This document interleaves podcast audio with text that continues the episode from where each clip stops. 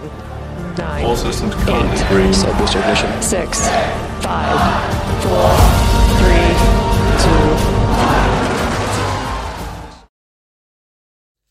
2, أنا محمد رشوان وهذا بودكاست الأحياء الدقيقة في دقيقة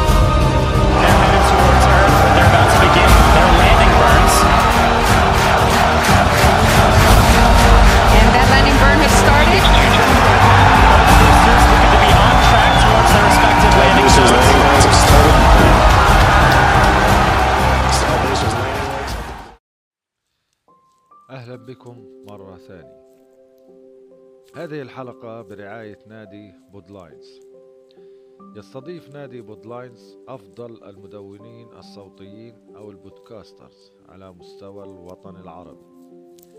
لصناعة محتوى هادف ومحترف ومؤثر. قائم على التدريب المكثف مع لجنة خبراء عرب من كل أنحاء العالم في مجالات الهندسة الصوتية وكتابة المحتوى والإلقاء الإذاعي والنشر والموسيقى. استكمالا لترجمة كتاب اشحن جسمك بالطاقة القصوى خطوة بخطوة لتعزيز مناعة جسمك وصلنا إلى الحلقة السابعة والتي تتحدث عن النوم وعلاقته بمناعة الجسم. نستعرض في هذه الحلقة تعريفا عاما وتعريفا علميا للنوم والظروف المناسبة التي يجب أن نخلقها للنوم براحة للاستفادة منها في تعزيز مناعة أجسادنا. في البداية يجب أن نعرف النوم ما هو النوم؟ وقبل أن نعرف ما هو النوم نقول أن النوم عليه أبحاث كثيرة. على مستوى العالم لتعدد وظائف النوم. والعامة من الناس يعرف أن النوم للراحة. الكثير من الناس يعرف أن النوم فقط هو عبارة عن راحة للجسد. ولكن هذا المفهوم الآن يتغير لأن النوم له فوائد كثيرة ومنها كما سأستعرضه اليوم هو مفيد جدا لمناعة الجسد. النوم كتعريف بسيط أو عام هو حالة طبيعية من الاسترخاء عند الكائنات الحية وتقل خلاله الحركات الإرادية والشعور بما يحدث في المحيط. ولا يمكن اعتبار النوم فقدانا للوعي. بل تغيرا لحالة الوعي. الوظيفة الرئيسية للنوم على حسب كافة الأبحاث أو ما اتفقت عليه الأبحاث حاليا في العالم تقول أنه لإعادة تنظيم نشاط الدماغ والفعاليات الحيوية الأخرى في الكائنات الحية ولا زال البحث جاريا. نستعرض الآن التعريف العلمي للنوم. التعريف العلمي للنوم هو تعريف أشمل وأوسع التعريف العلمي للنوم هناك يجب أن يعكس المعايير الأربعة الرئيسية التي تميز النوم. هناك مميزات للنوم. تفرقه عن الغيبوبة أو الوفاة. أولا المعيار الأول هو الحركة الضئيلة. لا يحدث النوم أثناء الحركات الضخمة مثل المشي والكلام. هذا طبيعي. المعيار الثاني هو نمطية الموقف. نمطية الموقف أي أن الإنسان عندما ينام ينام ممددا على الأرض. ولا يمكن اعتبار أن الذي يقف مقلوبا على يديه لا لا يعتبر هذا الإنسان أو هذا الشخص نائم. المعيار الثالث هو الردود المنخفضة على المؤثرات أي أن الإنسان لا يستجيب على الأصوات المنخفضة الحدة وهو نائم أي أن النوم النوم لا يكون لا يستيقظ الإنسان إلا على الأصوات العالية. المعيار الرابع هو الانعكاسية أي أن النائم يستطيع أن يستيقظ من النوم مما يميزه عن الغيبوبة أو الوفاة. نأتي اليوم واستكمالا لموضوع النوم يجب أن نقول أن هناك مراحل للنوم. ببساطة هناك أربع مراحل للنوم أو أكثر من أربع إلى ست مراحل ولكن الأبحاث قالت أن هناك أربع مراحل. آه، هناك مرحلتين الأولى والثانية يبدأ النشاط الكهربائي للدماغ بالتغير. في المرحلة الثالثة والرابعة وهو وهي مرحلة النوم العميق آه، وهما آه، مهمتان في استعادة الجسم نشاطه. ونقص هاتين الحالتين المرحلتين أي الثالثة والرابعة ينتج عنه النوم الخفيف أو النوم الغير مريح وينتج أيضا التعب والإجهاد. هذا آه، بالنسبة لموضوع تعريف النوم ومراحل النوم. آه، الآن سنتحدث عن فائدة النوم.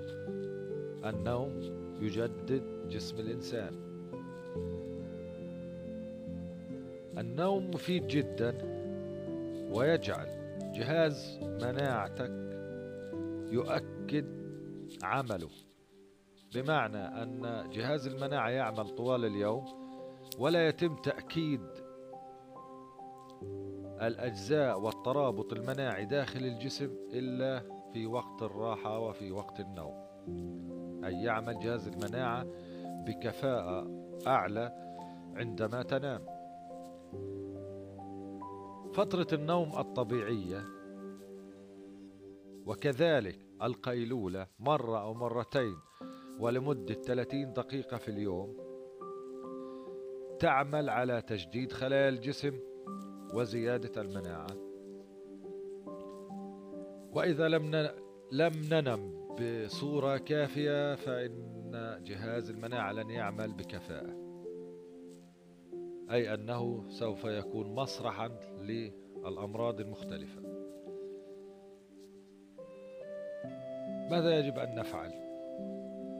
لكي نحافظ على الهبة التي وهبها الله لنا. هي أن نخلق روتينا. الروتين سوف يخدع الجسم للنوم في الموعد المحدد. ثانيا يجب أن نذهب للنوم قبل موعدنا المحدد التي الذي اعتدنا عليه والذي خدع جسمنا والذي خدع جسمك للنوم في الموعد المحدد. في النقطة الثالثة يجب أن تضبط منبه. منبه لكي تستيقظ وتتخلص من الضغط ويساعدك على الاسترخاء. وذلك يعمل على أن تتكيف على ميعاد النوم الجديد. في نقطة ثانية بعد أن خلقنا روتينا للنوم يجب أن نضبط أجواء مريحة للنوم. كيف نضبط الأجواء المريحة؟ اولا يجب أن نغير البطانة والمخدة. البطانة والمخدة أو المرتبة كما آه، هناك كثير آه، أو كمصطلح. آه، والسرير أيضا. يجب أن يكون السرير مريح. المخدة أو المرتبة مريحة. وأيضا البطانة بطانة السرير بطانة آه، مرتبة السرير. يجب أن تكون جديدة.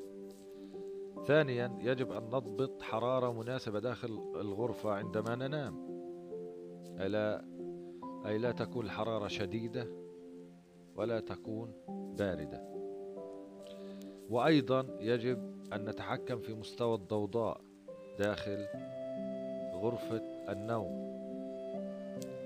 رابعا يجب أن نستخدم بعض الزيوت التي تساعدنا على الاسترخاء وراحة المخ والنوم العميق ومنها زيت اللافندر. آه، نضع نقطة واحدة على المخدة التي ننام عليها فتشعرنا بالاسترخاء والراحة. خامسا يجب ألا نضع أي جهاز إلكتروني بجانبنا عندما ننام. ويجب جعل الأجواء معتمة تماما أي لا يكون هناك أضواء البتة. كي ننام باسترخاء. أيضا النقطة السادسة يجب أن ننقل التلفاز إلى أي مكان بعيد عنا. وهذا سيحفز الجسم على النوم بسرعة. النقطة السابعة يجب أن نقلل من استخدام الأجهزة الإلكترونية وخصوصا الهاتف المحمول قبل النوم. لأنه لا تقليل آه، استخدامنا للهاتف المحمول سوف يعمل على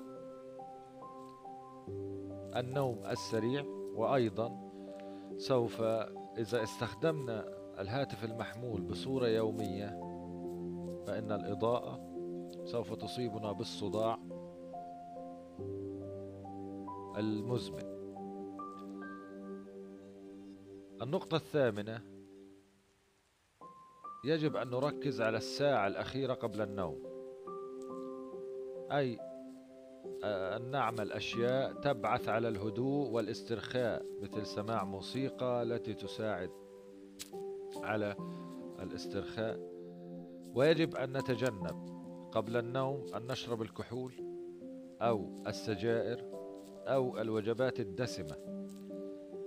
وعندما يحدث عندنا اضطرابات في النوم أن نتحدث مع خبير لكي يرشدنا إلى الطريق الصحيح.